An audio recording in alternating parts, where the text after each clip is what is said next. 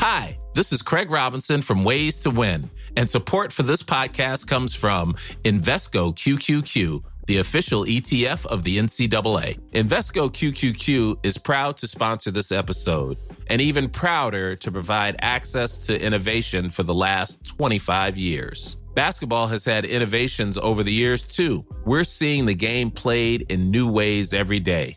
Learn more at Invesco.com slash QQQ. Let's rethink possibility. Invesco Distributors, Incorporated.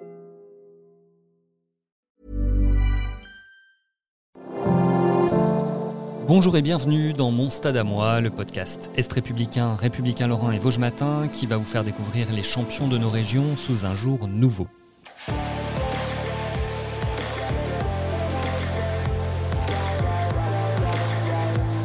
Il avait commencé adolescent au F C Metz, mais après un accident de la route, Stéphane Molliens est resté handicapé. Un coup d'arrêt provisoire, le sport a vite repris le dessus et l'a mené vers le tennis de table où il a excellé durant vingt ans. Terminé sa carrière avec une médaille d'or en équipe aux J O de Rio, Maxime Rodin lui a demandé s'il pouvait imaginer finir mieux que ça.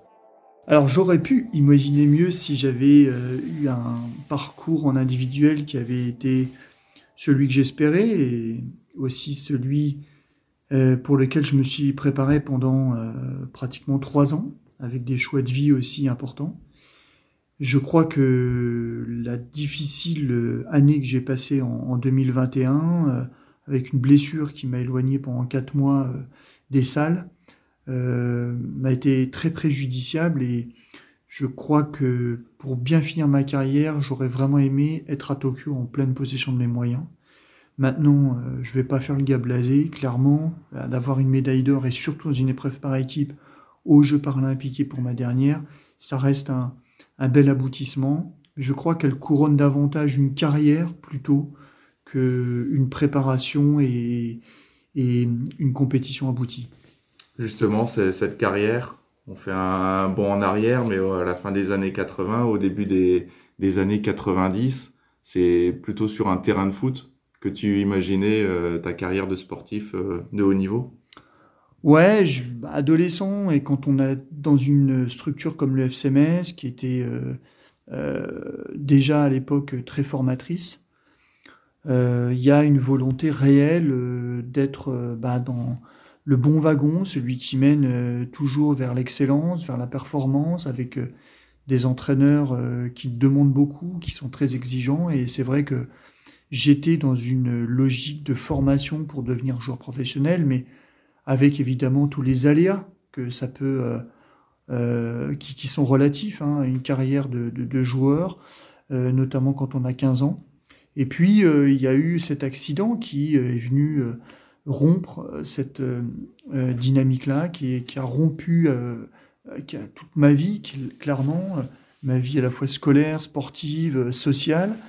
Euh, c'était une nouvelle, euh, on va dire, un, euh, une nouvelle rampe de lancement. Euh, au départ, évidemment, on ne la voit pas comme ça, mais euh, il fallait très vite, euh, sans mauvais jeu de mots, se relever pour être euh, dans une nouvelle dynamique. Et puis, euh, bah, le terrain du sport a été euh, un terrain presque logique, rationnel dans ma vie.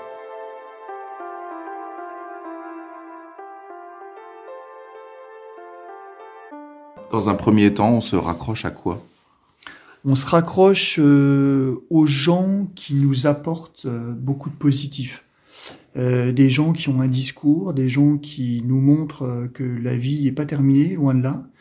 On se raccroche aussi euh, à des valeurs qu'on nous a enseignées. Euh, mes parents m'ont toujours enseigné à valeur travail, euh, de l'exigence. Euh, celle de Francis de Tadeo, qui était mon formateur au F C Metz, qui m'a toujours aussi beaucoup euh, donné de, de, de signaux positifs et, et, et de, de, de choses qui pouvaient être euh, des éléments euh, moteurs pour euh, la, la suite de ma vie. Et, euh, et puis euh, des rencontres euh, de, de gens qui euh, nous offrent euh, des, des, des, des valeurs sociales aussi, euh, d'accessibilité, d'humilité, pour euh, ben, se retrouver... Euh, non pas euh, sur un chemin différent, mais sur une continuité, et puis euh, de garder euh, ces, ces, ces, ces, ces vraies valeurs, la, la, la, la même personnalité, même si on ne vit pas de la même façon. Tu avais déjà l'esprit de compétition euh, à l'époque ? Alors j'ai toujours eu en fait cet esprit de compétition, mais c'est pas une compétition dans cette volonté euh, d'écraser les autres. Euh, je crois que il y en a qui, qui ont ce besoin d'être souvent à la guerre dans la compétition. Euh, j'ai jamais réussi ça, j'ai jamais réussi à avoir euh, cet esprit-là, ce qui peut-être a été mon défaut à un moment. Euh, mais clairement, euh, j'aime le jeu. Et, et j'aime gagner. Donc il y a toujours un esprit de compétition, et même euh, quand je vais jouer euh, euh, aux cartes avec mes parents, il y a cet esprit de compétition, clairement. Euh, mais parce que je trouve que ça donne un petit peu de piment, finalement, au jeu. Euh, et, et, et, et très vite, oui, j'ai vu en tout cas que si je refaisais du sport, je ne pourrais pas faire du sport euh, entre l'apéro et la messe le dimanche matin. Justement, le, le sport, c'est le meilleur moyen à ce moment-là de t'épanouir ? Je crois que ça fait partie, des, en effet, des, des, des choses épanouissantes parce que, euh, au-delà de ce que ça apporte en termes physiologiques, mentaux, c'est aussi euh, une façon de réussir des choses. Et puis, c'est une façon aussi de, de, de, de, de rencontrer. C'est, c'est, enfin, toutes les disciplines sportives, on les, on, la plupart du temps, on ne les fait pas seuls. Euh, on, on a toujours des gens autour de nous, euh, plus ou moins directement, qui euh, nous incitent à progresser, qui nous donnent des choses pour qu'on on puisse avancer. Euh, ce sont des rencontres, ce sont euh, des, des, vraiment des, des, des endroits aussi différents, euh, avec des personnalités différentes. Je crois qu'il y a un aspect social derrière le sport. Et puis quand euh, on a un handicap, le sport nous permet non plus... Euh, de, de, de vivre dans la sphère des personnes handicapées, mais dans la sphère du monde sportif euh, de manière générale. Et ça, euh, c'est valorisant. Parmi ces personnes, euh, il y en a une euh, forcément qui est clé. Euh, il ne nous pardonnerait pas si on ne parlait pas de lui. C'est Jean-Marie Donatello, le président de Moulin-les-Messes euh, handisport. Oui, euh, Jean-Marie a été évidemment un élément clé puisque je l'ai rencontré après un... un match de football au F C Metz, on avait un, un ami commun, c'était Joël Muller, et puis euh, Jean-Marie m'a proposé de venir à son, euh, dans sa structure à Moulin-les-Messes, essayer le tennis de table que je pratiquais avec mon, mon papa dans le garage, et puis euh, les choses se sont faites euh, très rapidement. Euh, j'ai aimé cette structure-là, il y avait une, stru- une, une ambiance bon enfant, euh, déjà très vite, euh, on m'a initié à, à faire du, du ping-pong en compétition. Et puis, euh, Jean-Marie, qui était euh, l'instigateur de ça, m'a vraiment euh, mis sur les rails euh, pour euh, euh, tout doucement être amené à concourir dans le milieu handisport.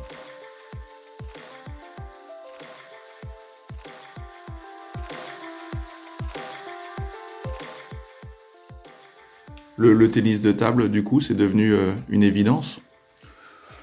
Ben, je crois que j'ai, alors déjà un petit peu comme beaucoup de monde, euh, j'ai pratiqué cette discipline dans un garage, à la plage. J'ai jamais considéré à l'époque cette euh, discipline-là comme un vrai sport. Je le connaissais pas comme un vrai sport. Et puis euh, c'est Michel Chalère qui m'a qui m'a qui m'a initié à la compétition. Et là, j'ai compris que le tennis de table était un vrai sport et bien plus qu'un sport, un truc euh, incroyablement euh, riche.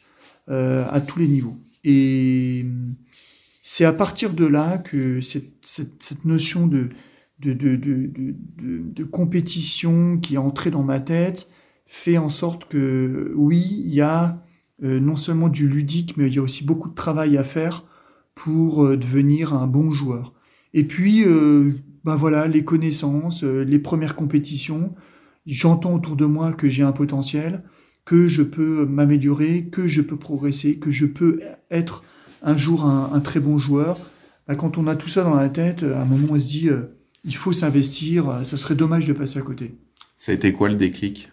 Je crois qu'un des grands déclics, ça a été euh, euh, la rencontre en, en deux mille avec un entraîneur de l'équipe de France qui s'appelle Patrick Fache, qui est ensuite venu un, un entraîneur euh, personnel, parce que son discours a été... Euh, un vrai discours d'entraîneur de haut niveau.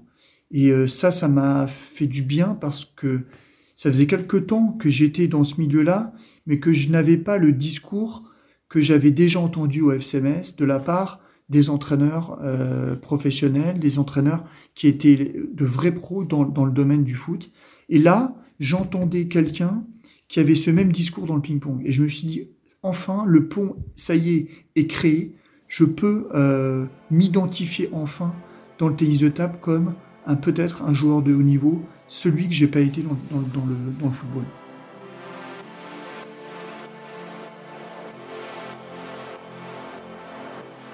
Ça veut dire qu'à ce moment-là, la, la barrière entre le sport valide et le sport euh, et le handisport, elle est totalement tombée ? Elle est complètement tombée parce que... Alors, elle n'est pas complètement tombée, je, je dis une bêtise. Je pense que euh, j'ai retrouvé, on va dire, grâce à Patrick Fache, euh, l'envie de faire du sport de haut niveau avec tout ce que ça comporte comme exigence, comme, euh, aussi comme choix, comme contrainte. Euh, mais qui sont nécessaires finalement à la pratique du haut niveau et qui, moi, euh, m'étaient peut-être indispensables dans ma vie pour continuer à avoir une, une, de, de, de, vrais, de vrais objectifs de vie. Ça t'a permis de, d'accepter plus facilement ta, ta situation ? euh, Peut-être, peut-être qu'à ce moment-là, en effet, on la met un petit peu plus de côté puisque ben, on se lève le matin avec l'envie de progresser dans l'activité sportive, De, de, de progresser physiquement pour être meilleur à la table. Donc, d'une certaine façon, on ne se lève plus avec peut-être des soucis du handicap, mais avec euh, l'envie davantage d'être un sportif de haut niveau et, et ce que ça comporte comme euh, euh, exigence euh, bah, purement sportive. Est-ce que tu as pu constater tout au long de ta carrière l'évolution, la façon dont on accompagnait le, le handisport en France ? Ah ben oui, euh, clairement, et je le vois encore aujourd'hui, euh, puisque... Euh, aujourd'hui, on se rend compte que euh, on n'est plus ce qui était pendant très longtemps euh, l'image qu'on avait, c'est-à-dire qu'on avait l'image d'un, d'un, d'un, d'un, d'une personne handicapée qui faisait du sport. Euh, depuis quelques années, on est davantage, en ce qui concerne le haut niveau, sur l'image euh, d'un sportif de haut niveau avec une caractéristique particulière. Et je pense que beaucoup de gens qui s'investissent aujourd'hui dans le sport, euh, dans le handisport et euh, dans le handisport à, à haut niveau remarquent non plus le handicap, mais cette capacité finalement euh, des joueurs, des athlètes à être de vrais athlètes de haut niveau dans leur façon d'appréhender leur discipline, les compétitions et leur préparation. Et justement, les gens qui viennent du milieu valide se disent « Ok, euh, le handicap, finalement, il faut que je le mette de côté parce que le gars, il l'a mis de côté aussi. Donc, il faut que j'ai une approche de haut niveau avec ces gars-là. »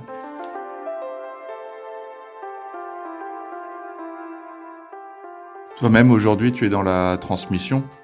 Ouais, j'ai, j'ai pris en, en, en charge une, une, un groupe, euh, un groupe un peu de... un peu comme une équipe de France A prime, euh, qui euh, est un groupe ciblé euh, de joueurs et de joueuses qui euh, s'inscrivent dans une logique de niveau, mais qui n'arrivent pas à passer de cap, qui ont euh, des potentiels, euh, un potentiel réel, mais, mais qui aujourd'hui euh, ne peuvent pas être des joueurs d'équipe de France. Euh, l'idée, c'est de, de les amener à, à s'améliorer, évidemment, mais aussi de s'acculturer au niveau, avec tout ce que ça comporte comme choix de vie, comme exigence, à tous les niveaux. Et donc, euh, bah, je suis en relation évidemment avec une cellule haute performance et puis la cellule jeune formation qui se trouve à Talence, à côté de Bordeaux. Donc, on essaie de mettre en place un organigramme qui soit à la fois viable et qui soit amené à, à être performant pour, euh, bah, pour les années à venir. Évidemment, on pense à Paris deux mille vingt-quatre, mais euh, il faut que ça se proroge ensuite jusque jusque Los Angeles deux mille vingt-huit, donc il y a un travail de fond, mais c'est un travail passionnant et dans lequel je m'éclate beaucoup. Quand c'est un champion olympique qui, euh, qui a la parole, le, est-ce que le, le, son discours passe beaucoup mieux vis-à-vis des, des jeunes qu'il a, qu'il a en face de lui, vis-à-vis des dirigeants qu'il a en face de lui, peut-être des, des, des politiques qui sont là aussi pour accompagner le, le handisport ? il y a, alors je, je le dis en toute humilité bien évidemment, mais il y a évidemment une, une crédibilité différente. Euh, euh, mais au-delà du discours, je pense que c'est un peu dans l'action. Euh, il y a une part pour tout et je pense qu'il faut aussi mettre en place des choses pour être crédible. Donc euh, il faut aussi des résultats euh, pour les joueurs euh, qui, qui me font confiance. Donc euh, j'essaye de mettre en place des choses pour transmettre une philosophie, transmettre une exigence, et puis vis-à-vis des gens euh, qui nous soutiennent, qui ne sont pas forcément dans le milieu sportif. Euh, j'essaye, euh, encore une fois, de, de, de, de faire en sorte que euh, ce que j'ai mis en place pendant que j'étais joueur euh, puisse être euh, encore euh, en place en étant cadre euh, pour Euh, que la crédibilité que j'avais en tant que joueur reste une crédibilité aujourd'hui en tant que cadre, pour que les gens euh, puissent penser que même si je ne joue plus, ce que je mets en place reste valable, reste euh, validé à, à, à plusieurs niveaux, et, et puis que ça serve surtout aux joueurs qui, euh, que ça soit à Metz, en Moselle ou dans la France entière, puissent s'éclater, s'épanouir et puis devenir aussi euh, à terme de futurs champions.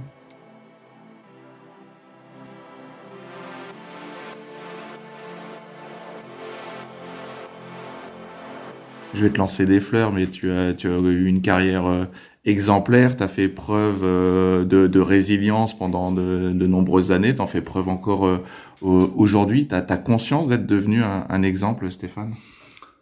je, J'écoute, encore une fois, je le dis en toute humilité, euh, j'écoute et ça me fait plaisir.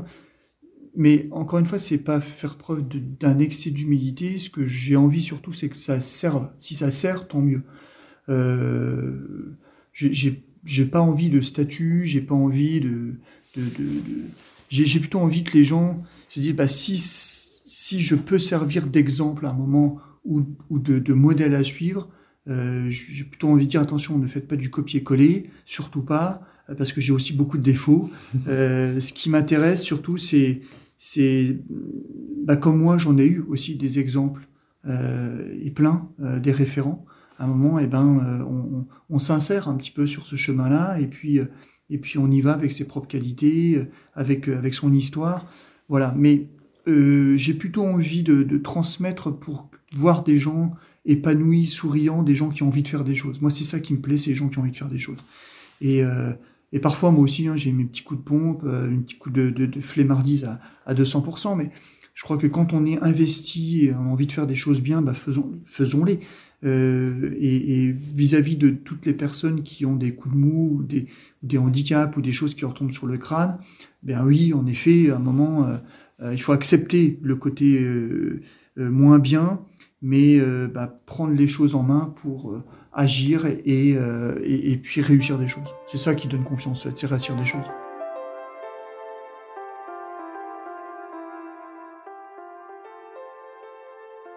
Quel est le premier conseil que, que tu donnes aux, aux jeunes ou aux parents qui, qui viennent te voir ? De continuer à rêver. Je pense que c'est nécessaire, surtout le contexte dans lequel on est. Je pense qu'il faut rêver. C'est, c'est important. Euh, on, on est dans un monde d'images, on est dans un monde où l'imaginaire, en fait, euh, euh, de, devient moins important. Et je crois qu'il faut que les, les jeunes, il faut que les ados continuent à rêver. Euh, parce que euh, on a, on a besoin d'avoir des objectifs. Il n'y a aucun champion qui, qui, se, qui s'est construit sans, sans être un vrai rêveur. Et, euh, et je crois qu'avoir des objectifs, c'est déjà de les rêver. Et euh, il faut continuer à rêver parce que c'est, c'est ça qui met en place finalement un petit plan d'action. Alors après, évidemment, on grandit. Ça n'empêche pas que notre rêve n'est, n'est plus existant, mais on, on, on l'affine finalement. Euh, euh, on... On arrondit des angles, mais, euh, mais ça, nous, ça nous permet de continuer à, à avoir des objectifs. Et, euh, et quand on a des objectifs, on met en place des plans d'action et on fait des choses pour, pour les atteindre. Je crois que c'est ça, c'est nécessaire. De, de, c'est ça que je donnerais euh, premier conseil aux, aux gamins. Et Stéphane Molliens, il rêve encore aujourd'hui ? Oh là, je, mais moi, je rêve trop, c'est ça le problème. Je, je suis vraiment, euh, j'ai, j'ai toujours euh, mille choses à faire euh, et j'ai toujours envie de faire plein de choses.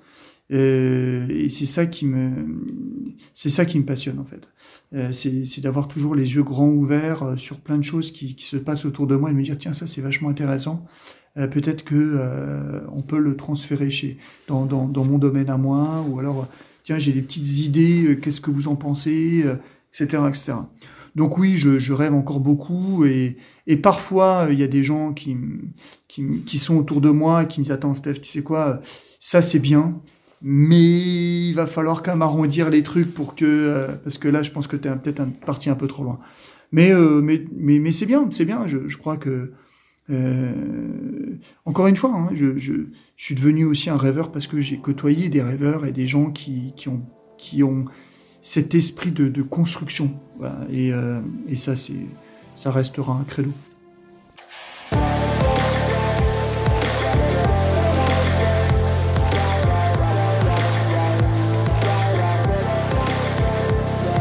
C'était Mon Stade à moi, le podcast où se confient les sportifs de nos régions. Pour recevoir automatiquement et gratuitement tous les nouveaux épisodes dans votre téléphone, suivez-nous sur Apple Podcasts, Deezer ou Spotify, entre autres. Et à bientôt sur un autre stade.